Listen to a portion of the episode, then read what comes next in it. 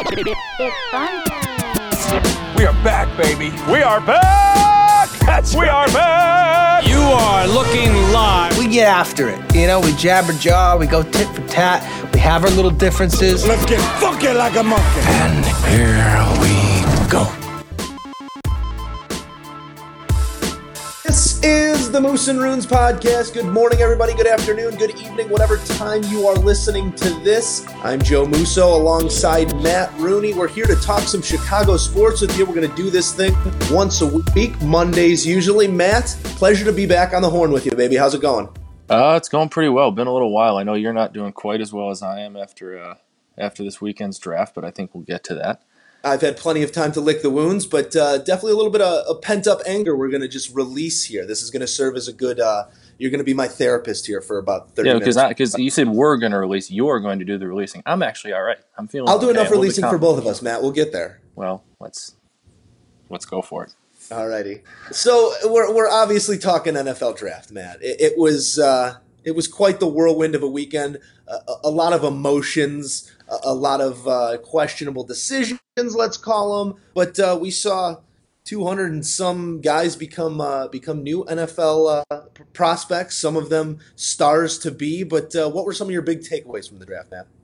Uh, you know, I think it was. uh we, we talked about it a little bit before with each other, but it was. It, it lived up to the hype as the most unpredictable first round as I think anybody of us could have imagined. I don't think going into round one anybody saw Jonathan Allen all the way down to 17. The Bears jumping up a pick to grab Mitchell Trubisky or you know Malik Hooker dropping to the Colts at 15, and we, you and I were talking about him going at two. So I think just it, it, lived up to the hype as is probably the most entertaining first round we've seen since it's gone up to prime time. Yeah, it was it was definitely entertaining, and uh, some jaws were on the floor even after the Bears just Easy, undescribable Easy. move at the top. I know we'll get there, Matt. easy, big fella. it honestly it irked me to no end because it was a watershed moment for the Bears as a franchise. You could have gone in one direction, and this was the draft where you start to build that core, where you where you beef up on defense, where you get those players you need, where you fill those holes. A- And I really think that that was the plan going into the draft, but it, it, it was not executed. Ryan Pace woke up in the morning on Thursday and said, forget it, we're going quarterback. And I really think that's what happened. One of two things happened. Either he woke up on Thursday morning and said, we're going and getting this Trubisky guy, or he hid the pick from John Fox. Both of those instances are extremely problematic for a franchise trying to move forward. Because if John Fox doesn't know that you're going quarterback, then no one really knows you're going quarterback except you. They didn't even interview Mitch Trubisky. Uh, whoa, whoa, Pardon whoa, me, excuse no, me. they, excuse they me. did. They Mitchell did. Trubisky. They did. Mi- They did. They interviewed him. They did not. They they kept it very quiet. But if you if you read any of the reports, papers, tweets, whatever afterwards, they not only had dinner with him, they held private workouts a couple nights before. Or I think believe it was the night before the draft. They Well. I'm glad they enjoyed a workout. nice steak dinner with him, Matt. What what is the difference between what what what? It's an interview. So what if there's a steak involved? That's I, w- I was saying that in jest. But Mitch Okay. Trubisky, Mitch Trubisky was as, is as surprised as all of the Bears fans were. Mitch I Trub- don't Mitch think he was. didn't- I think he sold it. I think he sold it. I don't know if he sold it. He has a that general malaise over his eyes. I'm not going to be hard on Mitch Trubisky. That's the last thing I'm going to do. If he turns out to be the future of the Bears franchise and we have this kid playing quarterback for 10 years, God bless. I'm rooting for that. I'm hoping that happens. That doesn't change the fact that you sacrificed something that you didn't need to sacrifice to go get them and created dissent within your franchise. I will give you that. I, I do think that if you're going to be mad about something, you can be upset about the Bears, you know, trading draft picks to get up there. Although by the end of it, they kind of did recoup some of those picks. I think you can be mad that you know if, if you wanted Jamal Adams like I did, I believe you said the same thing. You wanted Jamal Adams, and they they, they went out in another direction, got a quarterback. That's fine, but taking it out on the kid, on the quarterback, who No, that's that. granted, you know, it probably isn't going to work out. We don't. We have no way of knowing yet for probably two, three, four We years. We can assume. I just assume because I'm a Bears fan, uh, if the Patriots would have traded up and taken him at two, he'd have turned out to be the Murphy's law. star. What will go wrong? What can go wrong will go wrong. That's Exactly. Kind of that's that's that's what happens for the guy who's taking the snaps for the Bears. But him getting booed at a Bulls game, uh, Yeah, that was- game six. That was just ridiculous. How, how was- are you? How's anybody mad at this kid? It's, he, he just got drafted by the Bears. He's your That quarter, was- he's you hopefully that your was? That franchise was- quarterback. That was a that was all the meathead six seventy callers. That was Jim from Melrose Park. This Trubisky kid's already the problem. Uh, your your He's first gonna- problem is you pronounce Trubisky right there when imitating. Trubisky, this Trubinsky kid, or whatever you want to call him, he's not he's not the problem. He's been he's been thrust into a situation just like every single one of these other new NFL. I don't want to call them stars, but prospects. These new guys that have been drafted all have been brought into unique circumstances, 32 different circumstances. As a quarterback, you almost want to go as a mid round guy. You almost want to go to Houston. That's got a good defense ready for you. you Oh, we'll get to go that, a- but that that that pick is great. So even if Mitch Trubisky is the second coming of Joe Montana, we probably won't see it because he's not surrounded by one, the players he needs, and two, the culture he needs. Because the culture of the Chicago Bears is up in the air right now. Uh, if your GM and your head coach can't get on the same page, bad things happen. See Gar and Pax. See Tom Thibodeau. I know we're taking it a different stretch in there, a little diff- We'll, different. we'll get to that. but- we'll get to that direction a little bit later too. That one. but it, it, there's just there's just no there's just no cohesion. the one thing you brought you did bring up the culture and that's that's another thing that scares me a little bit too about this pick is a this coaching staff if all things go the way they probably will likely isn't here next year if this team goes 5 and 10 and then you I, I'm worried you're losing the rookie year of development that you put in with Trubisky.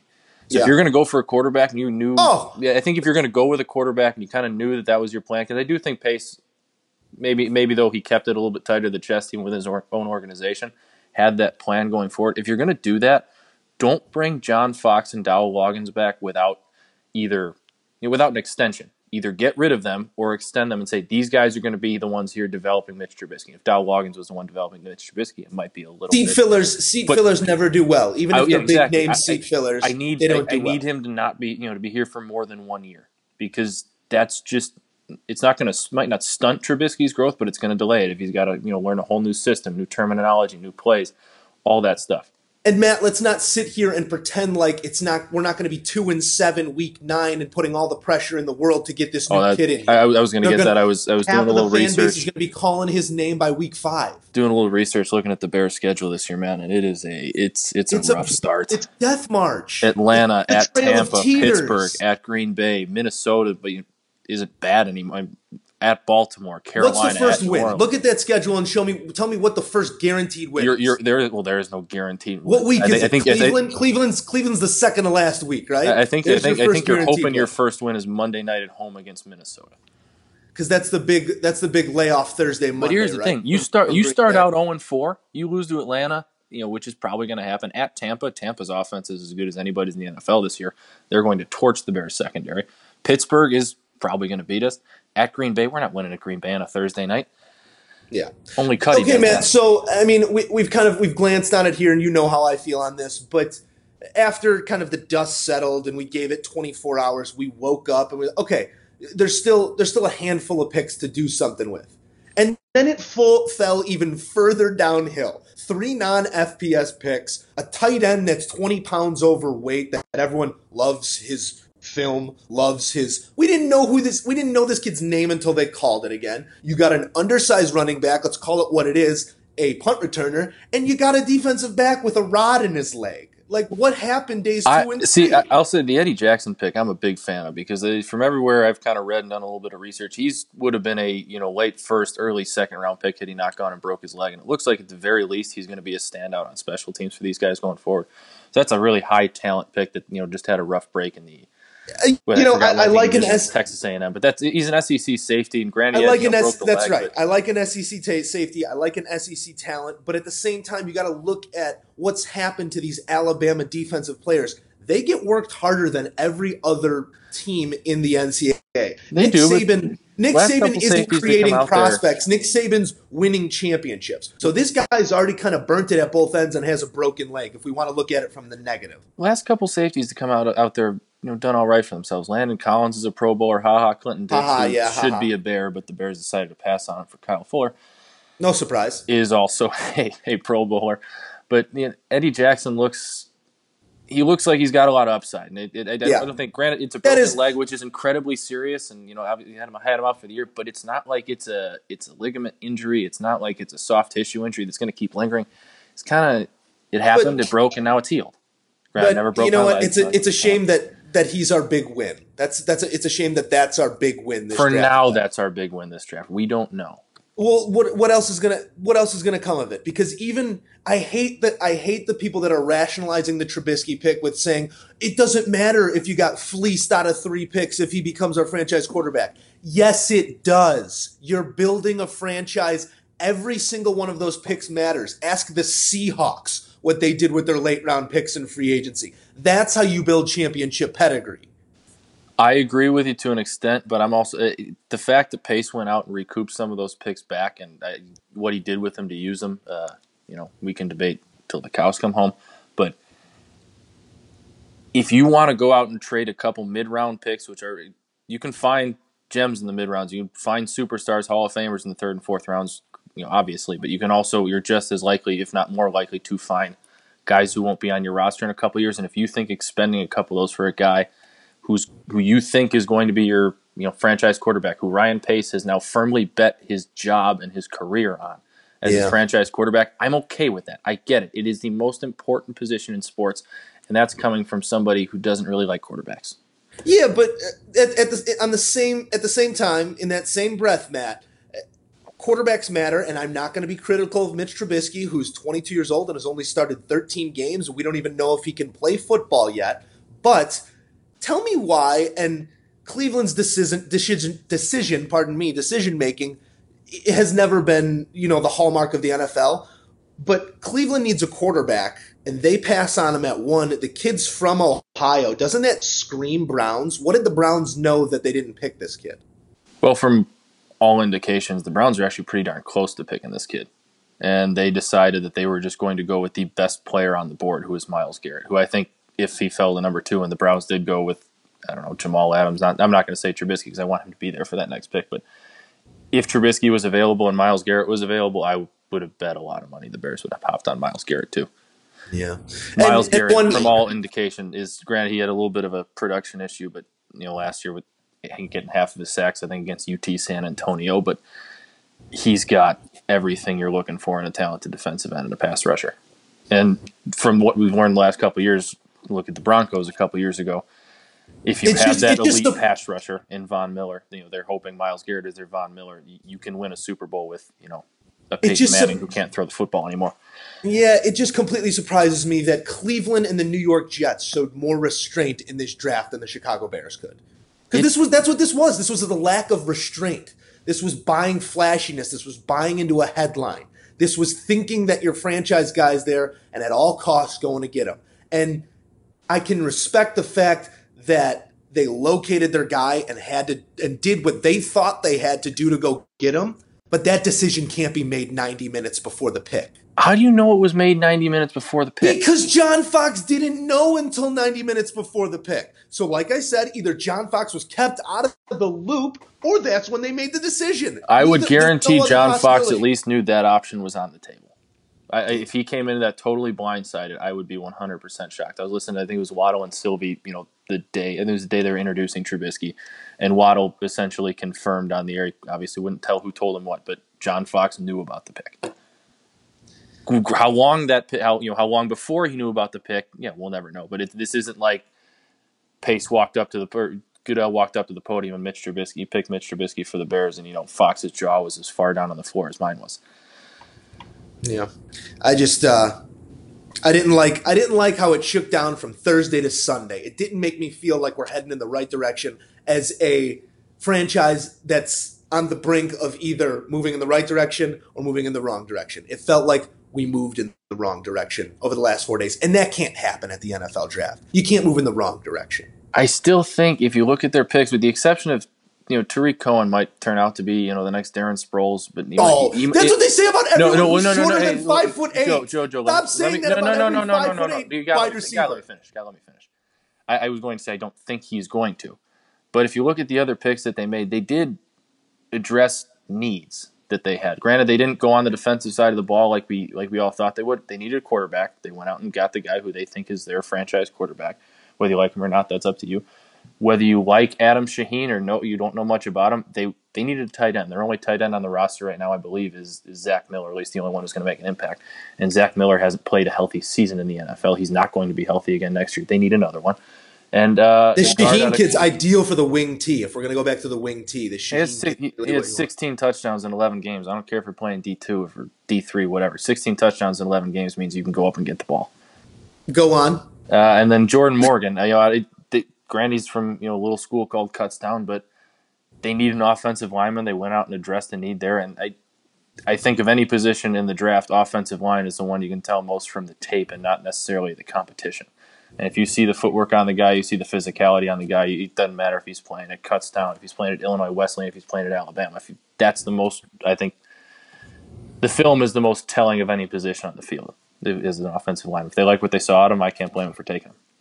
Yeah, I just um, It's it's not the needs we thought they were going to address, and I think that's a little bit why everybody was so upset because this this did seem like a very maybe not for everybody else, but for the Bears, it seemed like a very cookie cutter draft where we kind of knew exactly what we were going to do. Everything was going to come out this way, and you know we got thrown a curveball. The status quo was upset a little bit. You know we never see the Bears do this. They never go way out of their way and you know shake the they what traded up two years ago for Leonard Floyd, but them trading up for an edge rusher isn't that big of a shock we don't see the Bears do this, and it just it shook everybody to their core. And Yeah, actually, it was kind of funny. Like it was fun to watch. the, there was. I mean, it was nothing but frustrating for me because I know, when it came I out know. when it came out that they were bidding against themselves. Can we take a moment right now and just applaud John Lynch at his first draft that he pulled off a move like that and and got and maximized their picks and did everything he could to put them in the right position. You know what that does too? It tells the rest of the NFL that the Bears are kind of gettable. That this front We office don't we don't know that we don't know how badly, if at all, John Lynch pulled the wool over Ryan Pace's eyes. You don't know who was on the. Every single. NFL insider reported Joe, Peter no King else, came out with no one else Peter was King vying in for the the, two spot to draft Mitch Trubisky. Peter, not maybe not to draft Mitch Trubisky, but I don't. I guarantee you, John Lynch isn't telling Ryan Pace, "Hey, yeah, you know, we want to sell this number two pick, but Cleveland wants to move up and take uh, Solomon Thomas." So we know no, he probably Trubisky, said Cleveland wants to move up and take. uh, Cleveland Yeah. wants to move up and take the two spot. So you have to have Exactly. the wherewithal or the the knowledge that they're not going to take. If you don't think it's worth that risk, though, if you don't think it's worth passing up on possibly losing your franchise guy, you go up and get him. I mean, there's no sure thing in this world. And If you think that Cleveland's that team that's going to come up and trade for him, you got to go get your guy.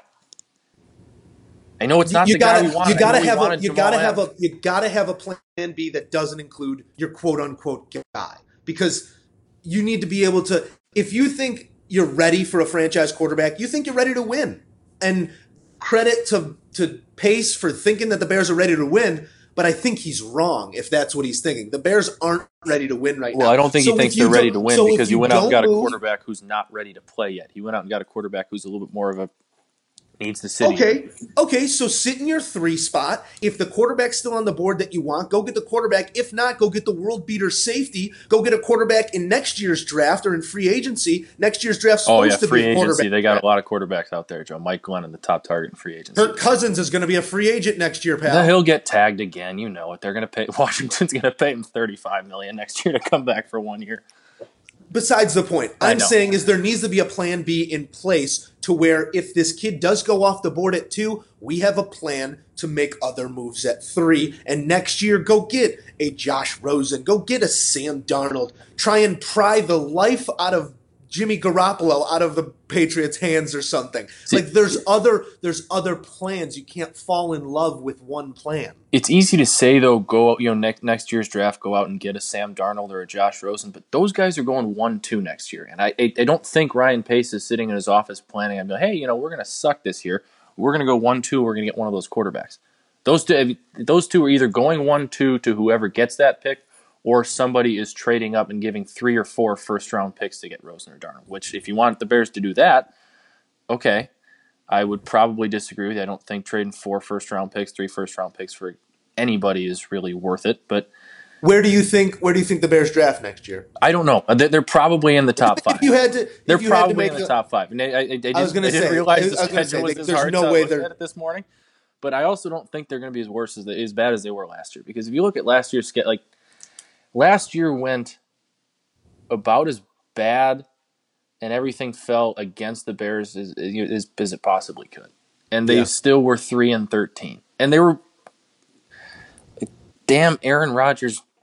60 yard whatever touchdown pass in the last minute of the game away from being 4 and you know 4 and 12 and there there are multiple more the games like, there was coveted, the line the coveted four and twelve. Hey, uh, no, but, but what I'm saying is that they were not they were they finished three and thirteen last year. There were a couple other games that could have swung either way. They might even been five and 11, 6 and ten, which is not, And they it- were it's also- not coveted. It's not coveted. It's not what we want. But what I'm saying is that's not going to get you a top two pick in the draft, which is where Sam Darnold and Josh Rosen are going to go.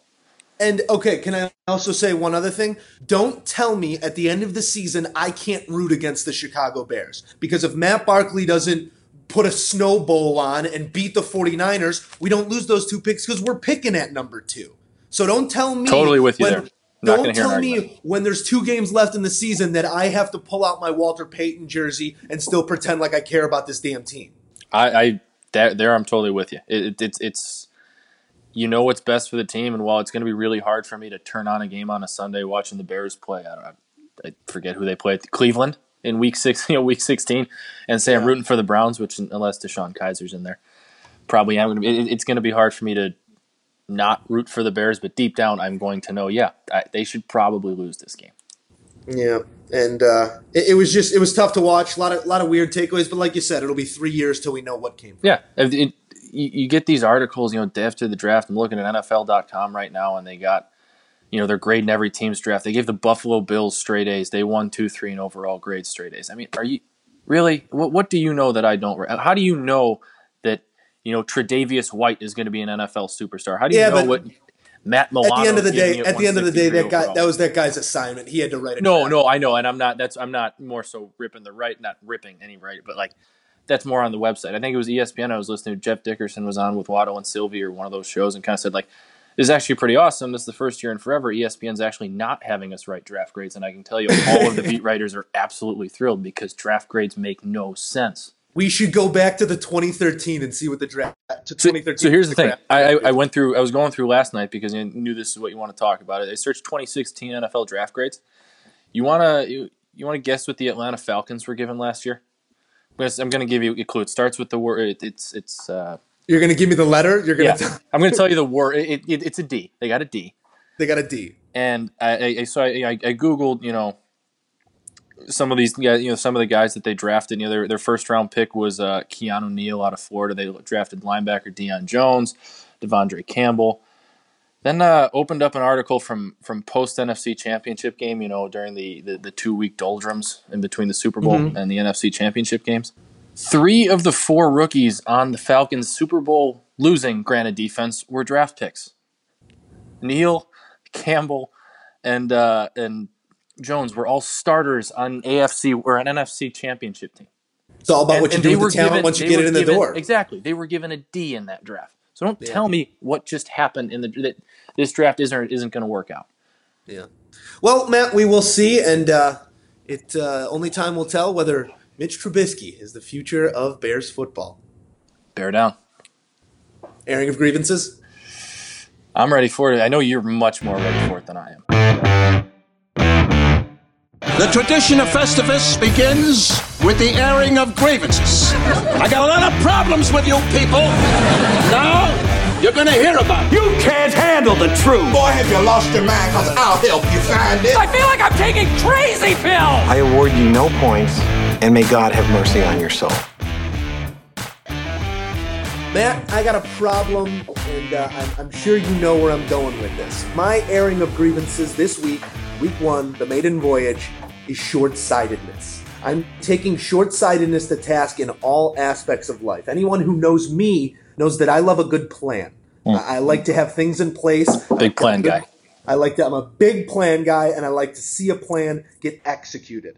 you got to prepare. It, it's all you. It's all you can do. You can prepare. You can prepare, but you can prepare all you want. If you don't execute the plan, your plan is worthless. And if you want to be short-sighted and you want to act out of short-sightedness and just go with every single whim, there's going to be repercussions. Let me tell you what the repercussions of short-sightedness are, Matt. You get worked out of three picks. You sign two quarterbacks and guarantee $47 million to them in a four month period. You've got a starting quarterback who feels slighted. You've got a head coach that could very well feel wronged. You've got a defensive coordinator that feels like he got no help. You have a fan base that almost can't trust you. You have a league that knows you're gettable through trades and free agency, and you have a 22 year old face of your franchise with the weight of the world on his shoulders. Yes, he'll get a year off, but when he comes in, when he gets under center, he's going to feel what it feels like to be the quarterback of the Chicago Bears. That's what short sightedness gets you. You know what a plan gets you? A plan that's executed properly can get you a championship. Defense doesn't win championships. Offense doesn't win championships. Quarterback play, I don't care what people say, doesn't win you championships. Organizations win championships. Krafts win championships. Elways win championships. Schneiders win championships. Kraft and Belichick, this year's draft, they traded away all of their picks. They didn't take one of their original picks. You know what they did? They traded those picks away and took a bunch of guys who've played NFL football before. That's a novelty idea, but kind of takes a little bit of the scouting out of it. John Elway, three years ago, built a defense, went and got his franchise quarterback. One year later, won a championship. John Schneider, what did he do with the Seahawks? He built a core in late round picks and free agency. Let me read you some names Russell Wilson, Richard Sherman, Kam Chancellor, Lockett, KJ Wright, all third round or later. Doug Baldwin, Thomas Rawls, Kearse, undrafted free agents. Michael Bennett and Cliff Avril, free agents. That's what wins you championships. It's not going to be picks one and two. It's going to be what you do with the rest of your picks if you have them. And if you don't have them, that's usually a product of short sightedness. So while you're dancing in the ballroom, Matt, enjoying your beardom, there's an iceberg dead ahead. Oh, that was good. Yeah, I kind of wanted to go out on a little little Titanic. How, there. how, long, how long did it take you to come up with that one? Yeah, little Titanic there. That one that was organic. That was the, the, Titanic really? thing was organic. Yeah, I figured that was one of you kind of like much. You, I figured like, you had the letter like, pen, and much like Jack, Matt. Much like Jack, I will never let go. I am a Bears fan for life. Stop stabbing me in the heart. Wow. Side note: That was on TV the other day. Titanic. Was it? End of the movie always bothers me because there's plenty of room on that door for the both of them just hop up here. Yeah, it might be. I think it was a buoyancy issue. I, I think it was. Well, you know? You, you, give it a shot, and then if it's if it's sinking, then you hop off. But you, there's room on the door for the both of them. Just give it a shot. Women and children, just women and children. Before I get to mine, you, you obviously you're still touching on the draft. Um, you obviously talked some quarterbacks. I think it was three went in the first round. Where is your who? Who is your? No, I'm sorry. You had three, and then Kizer was the second round. So who? Who of the the big four quarterbacks? Uh, Watson, Mahomes, Trubisky, and Kizer. Uh, who, who's in the best spot?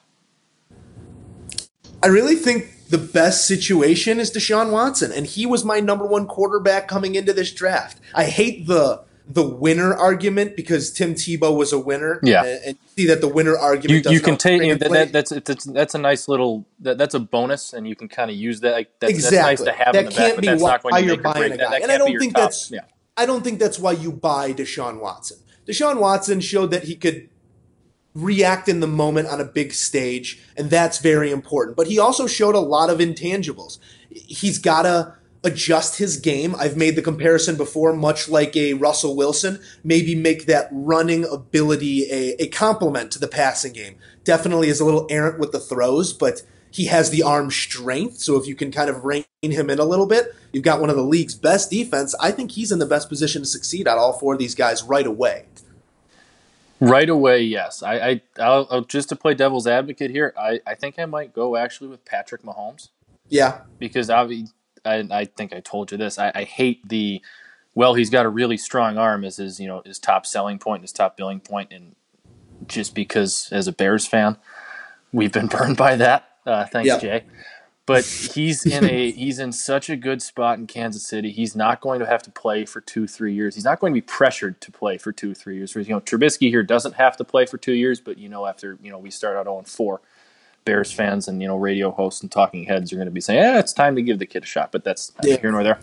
Uh, doesn't have to play for two or three years. He's got an offensive mind, Andy Reid, who say what you want about his clock management, knows how to run an offense, knows how to take care of a quarterback, and he's got Alex Smith in front of him to learn from, who has done this before with Colin Kaepernick, and you know Colin Kaepernick obviously became that star for a few years.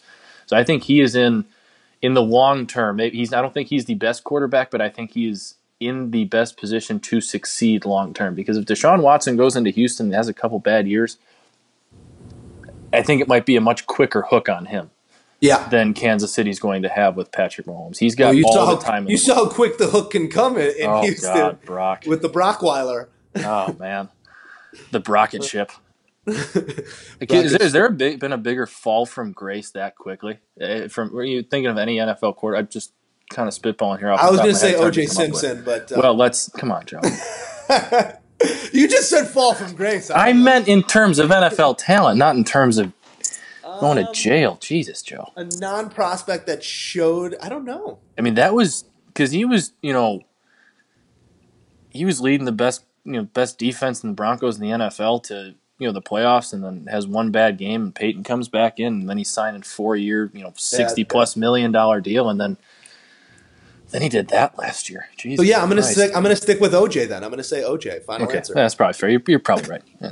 Matt, you've got you've got an issue you want to bring to light here too, don't you? I do. Um, Air it it's, out. it's gonna it's go. gonna sound a little bit weird because I am a White Sox fan. I'm admitted I'm an admitted White Sox fan, but I'm seeing way and granted it's a way to get some clicks and way to get some people you know away from the original story from what we thought was going to be this year with the White Sox. But I'm seeing way too many people writing these articles, sending out these tweets saying you know.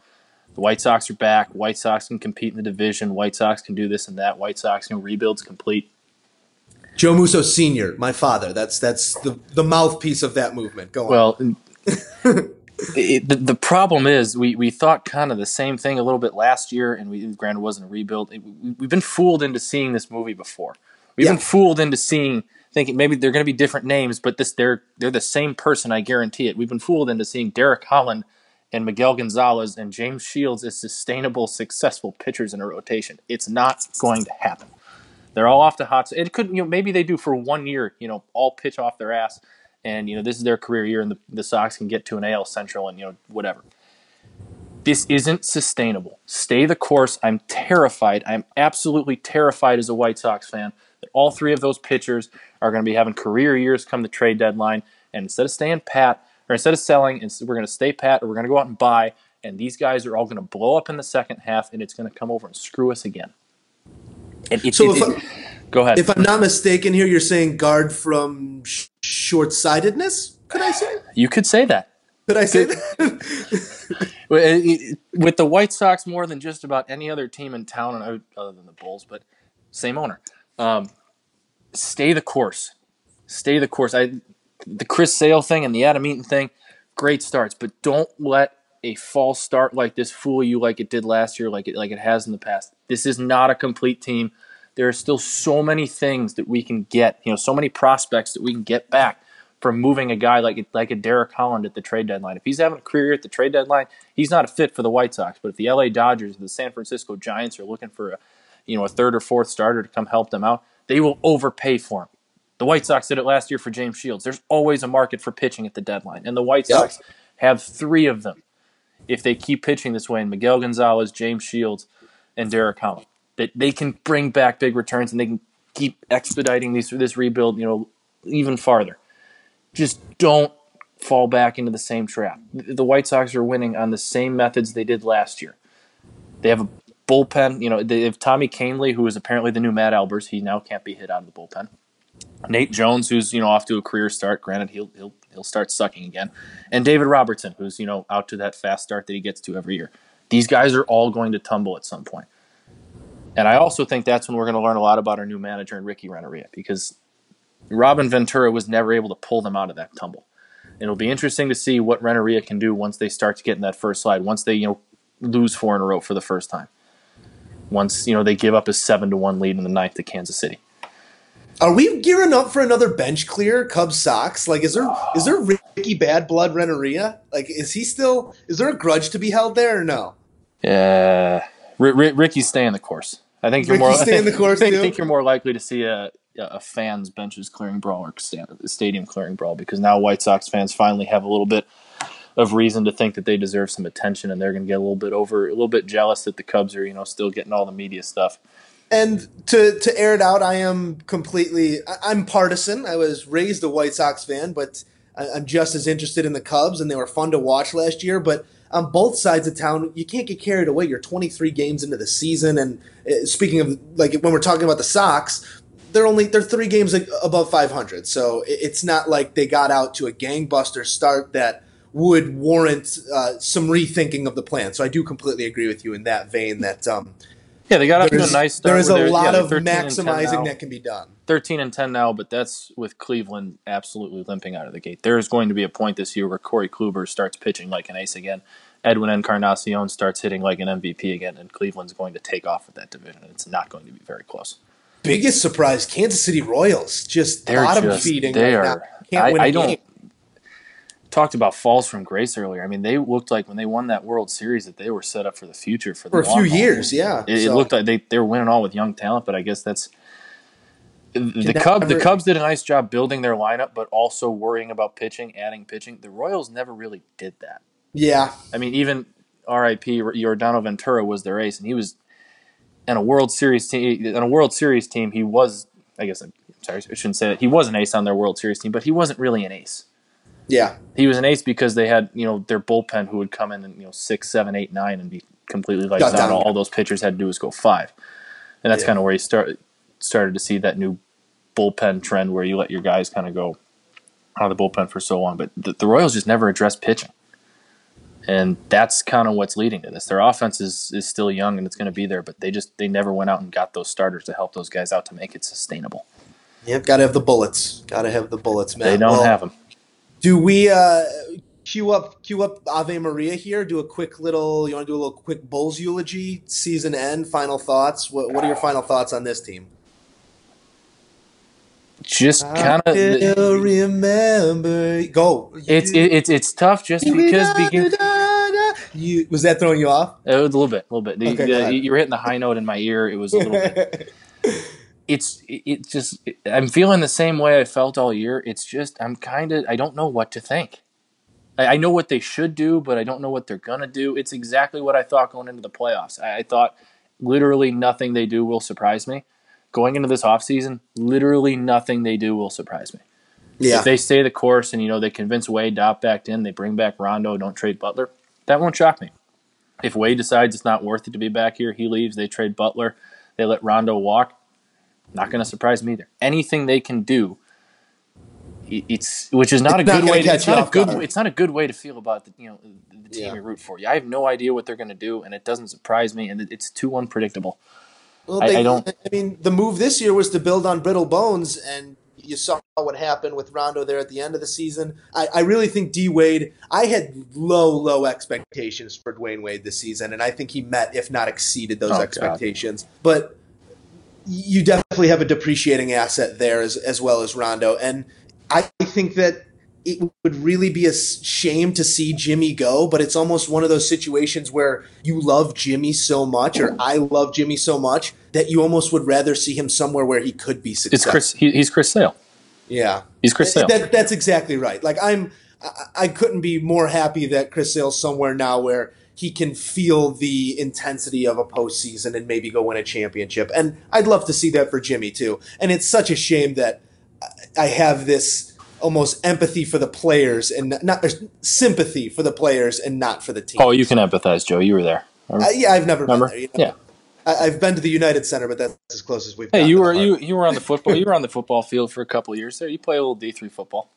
Yeah, and you know, it, it it's great to always be in the conversation, and that was one thing that at Wesleyan we were lucky enough to to usually be in the conversation for conference and uh, Mhm. try and make a run there. So uh, when you're not competitive, you lose a lot. You lose a lot from a lot of talented people when you're not competitive. So staying competitive is something that's very important, I think, for the Bulls moving forward. And uh, they're definitely at a point where, like you said, they could go one way and blow the thing up, and and they could go another way and try and patch up some holes. So it'll be interesting to see what they do do this. I'm, offseason. I'm just terrified that Rondo is their Rondo's broken um, a wrist, broken thumb, excuse me, is their reason to say, hey, you know, we are right there. We are going to beat the one seed, so Yeah. let's let's keep doing it. Let's add a piece or two. Let's no, no, no, just no, don't, no. don't, no. So that that's your that's your message to the Bulls front office. Just, just don't. whatever you're thinking, just don't. the Stop opposite. it. Stop it. Stop it.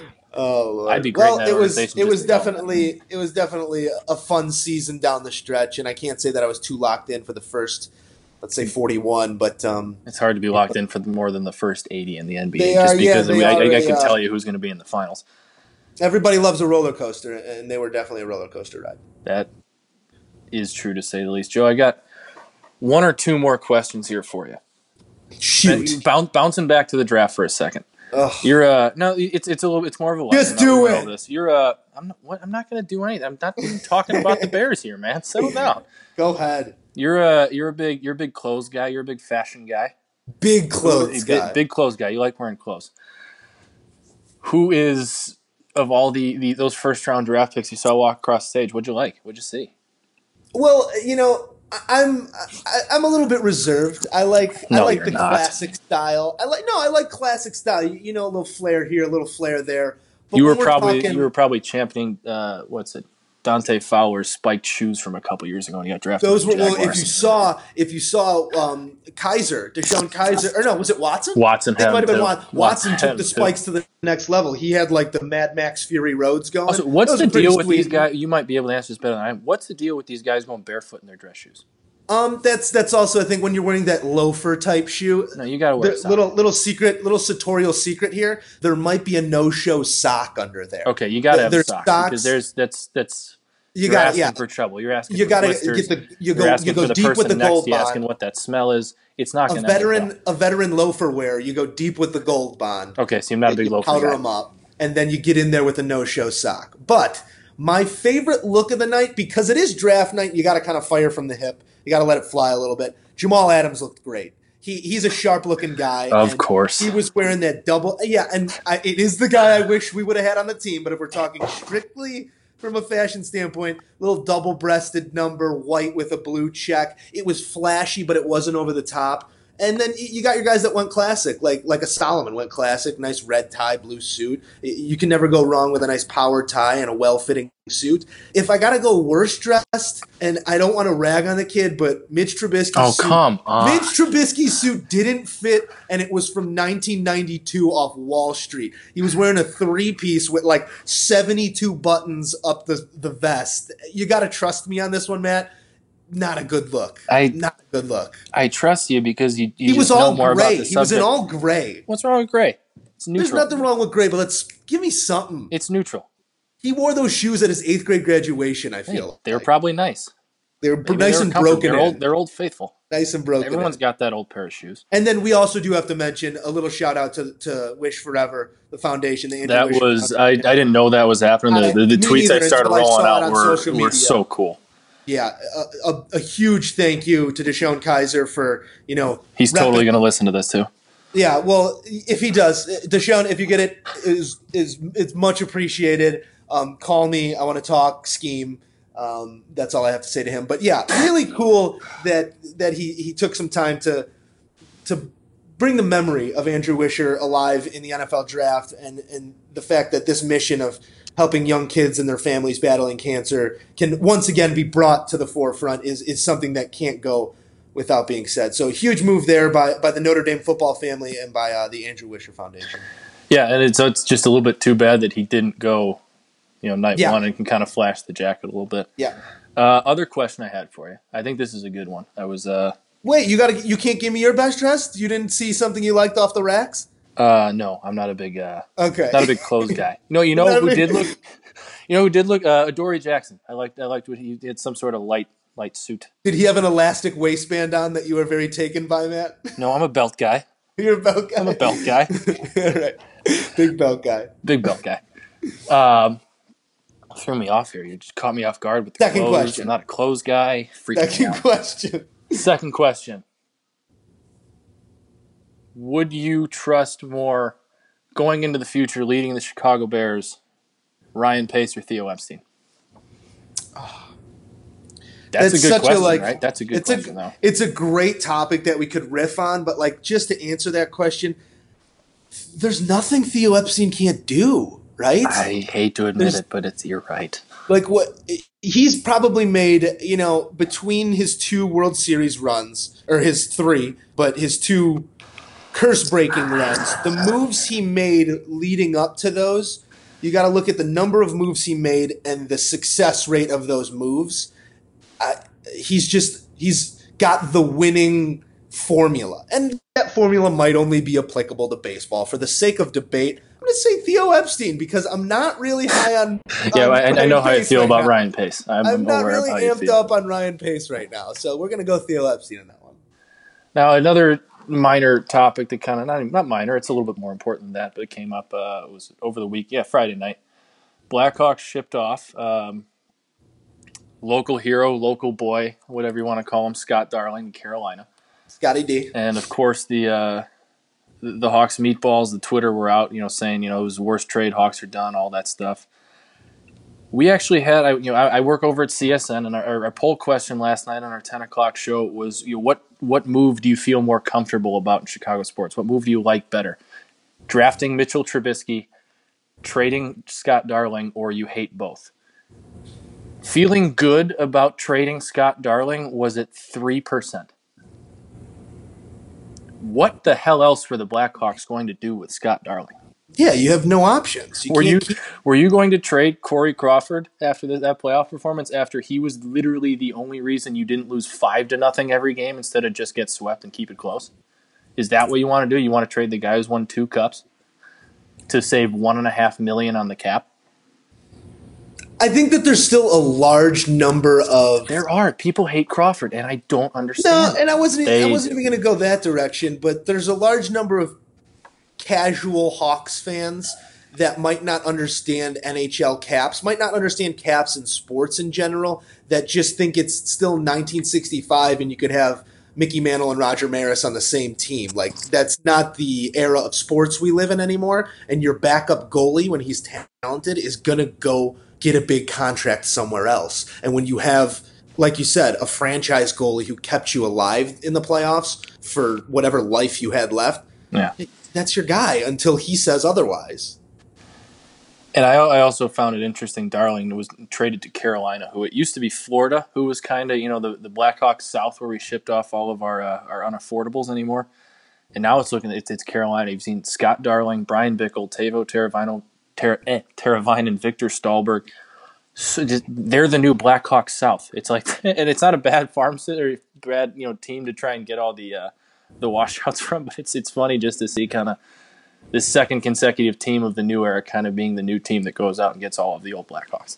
Yeah, and look how that worked out for the first era of Blackhawks South. It, it you can Turn only- turn Florida around. I mean, they granted they haven't won anything, but it got them from being a basement dweller to So yeah, we'll do some we'll do some char- we'll do some charity work in our meantime and take some take some franchises out of the bottoms. But um, we're good I people. think that yeah, I think that okay. If we're gonna if we're gonna go back on the the office level, if we're gonna talk about front offices, who is your most trustworthy front office in Chicago right now? Oh, I hate to say it, it's, it's absolutely the Cubs. Chicago what is, Cubs. What is, yeah, what is coming Theo off championship. what Theo Epstein ever? it- What has Theo Epstein ever done to make, make you not doubt? He make me is- he doubt is- anything that he does? yeah. There's nothing. He everything he does, you know, touches turns to gold. He is the baseball whisperer, whatever you want to call him. and that could very that could very easily overshadow what, what the Bowmans do on a year to year basis. But still, really happy with the job that they're doing. I'm happy with the job that they're doing, but I think this year you finally saw them kind of. They got a little bit caught in the past a little bit too much, and Yeah. I, I think somewhere victory down the line, players. I think it was after exactly a, a little bit after uh, you know the original rift between Quenneville and Bowman in 2011 when Quenneville you know threatened and flirted with going to Montreal. You saw Stan try to go back towards you know getting the players that Joel likes, getting the players that Q likes to have on his roster, makes him feel safe and comfortable at night when he goes to bed before a playoff game. Ooh, Those guys got a little bit. I'm, I'm not knocking Joel Quenneville because I, I if felt a like you were a too, little I'd- there. You know I felt I'm, I'm like not, you were- no, but you were it- gearing it's, up. It's easy to fall into a trap of you know liking what you know. And granted, this Everybody year he, loves to be comfortable. he did a little bit better of a job, not, not a little bit better, a lot better of a job this year of trusting the younger guys and kind of letting them roll. But I think when it came down to the deadline, you saw Stan Bowman go out and acquire a 36 year old, much slower and injured Johnny Oduya because Q knows him, Q likes him, Q trusts him. Yeah. And the year before, you went and saw Stan go out and acquire an older, slower, worse finisher, Andrew Ladd, than we saw last time he was here. It was, he's been making these moves. He traded Phillip Danault, who could have been a, a center down the middle for the Blackhawks. Granted, not a top two, but a, you know, number three, number four center for the Blackhawks the next ten years down the middle. You could even go back to the Steger move, getting Steger back in. Yeah, and- it's it's and some of them worked out. In 2015, it absolutely worked out. But I, I think we're going to see a little bit back going to. I think that's what the Mike Kitchen move kind of started with. Is Stan's kind of taking his friend not his franchise, but his roster back a little bit. I'm the captain. it, it- it's exactly he's the captain now. he's it, I'm going to pick the roster. You're going to coach him, and we're going to go from there. And I, I I think that's why you saw a little bit of anger, a little bit of ur- urgency out of him. Yeah. Well, Maddie, speaking of anger, thank you for letting me get some of mine out here today. It Oh, I was uh, afraid if I didn't let you, you were going to explode over there. It was therapeutic. I'm going to light a candle. I'm going to pray for the Bears, and uh, we're going to see how this all this all shakes out, man. I I think it's going to turn out better than you think. I really Well, do. I will be the I will be the first one at the parade when We, when we won't know. happens. We won't know in three in or four years. 2045. I'll Hey. be there. I'll- if I'm alive in 2045 and there's a parade, I'll be happy. I hope you are. Uh, Go we'll for a run. Yeah, that's Yeah. it's so far, and I gotta We'll go all the way. see. Gotta go We'll downstairs and then see. run around. It Well, seems Maddie- like a whole thing. Like I said, thanks for getting me on here and, uh, and let me air it out. It was it was a pleasure. We're going to be doing this every Monday. Uh, post should hit Monday afternoon, evening. Correct? Uh, I, I I plan on having this out here. If people who are listening are obviously going to be hearing it already, but uh, once we hang up here, I'm gonna drop in a couple uh couple of audio clips, and we'll get it out here hopefully by the end of the morning. Flash it up. So, cool. yeah. So we'll have these out Mondays, Monday afternoons. We want to thank everybody for what, listening to the first Moose and Runes podcast. There will be plenty more to come. I swear I will bring an air of positivity to the podcast. Um, just give me a reason to, please, Chicago Bears. Thank you. And uh, yeah, we had a blast, Matt. Yeah, Thanks for talking. uh, you you got a little fired up. I got a little laid back. I think that's uh, I think that's how we've been doing things for a long time now. I think it works out for us pretty well. So uh, we're, we're last segment here is uh, we're we're gonna trade off weeks. Joe and I shutting down the podcast. We're gonna have a couple final thoughts, maybe thirty seconds a minute, just kind of talk about something near and dear to not near and dear to our hearts, but something that's uh, you know going on in sports caught our eye. Maybe not everybody's you know thinking about talking about. And I was watching. It's my turn this week. Joe's going to take next week. I was watching the uh, the Ducks Oilers game last night, and I'm not going to talk about the national anthem where you know the Oilers fans sang the American national anthem, Star Star Spangled Banner, which was awesome, really cool. But what we're seeing in Edmonton is it's becoming it, it's it's ushering a new era in of hockey, and I, I think when Connor McDavid got drafted by the Edmonton Oilers, you saw a guy who was dubbed the next one, who, you know, down the line, he's going to be the next Sidney Crosby. He's going to be the next best player in the NHL. And I think we're at the point, just a year and a half, I'll say a half because he spent most of last year injured, a year and a half into seeing he's no longer the next Sidney Crosby. He is the best player in the NHL. He's getting to a point where it's not if I'm picking a guy for the future, for I'm picking a guy who I want to lead my franchise for the next you know ten years, he's he's the, he's the number one guy you're taking. If I need to win one game tonight, I want Connor McDavid centering my first line. He's my number one go-to guy, and I think it's cool. It's not something you see in sports all the time, where you see the next prodigy. We have, probably haven't seen it since you know Sidney Crosby, LeBron James came into their respective leagues, Mike Trout coming into baseball to a lesser extent. But I think it's really really cool what we're seeing now, and I think whether you're a casual hockey fan, whether you're not even a big hockey fan, whether you're a hardcore hockey fan, tune in, watch some Edmonton Oilers hockey. This kid is is absolutely the real deal. The, the goal he scored last night should have been number one on everybody's highlight reel. He is he's the next thing, and he's arrived. So that's it for Moose and Runes. I'm going to shut it down. Joe, thanks a lot. We'll uh, we'll catch you next week. Another one.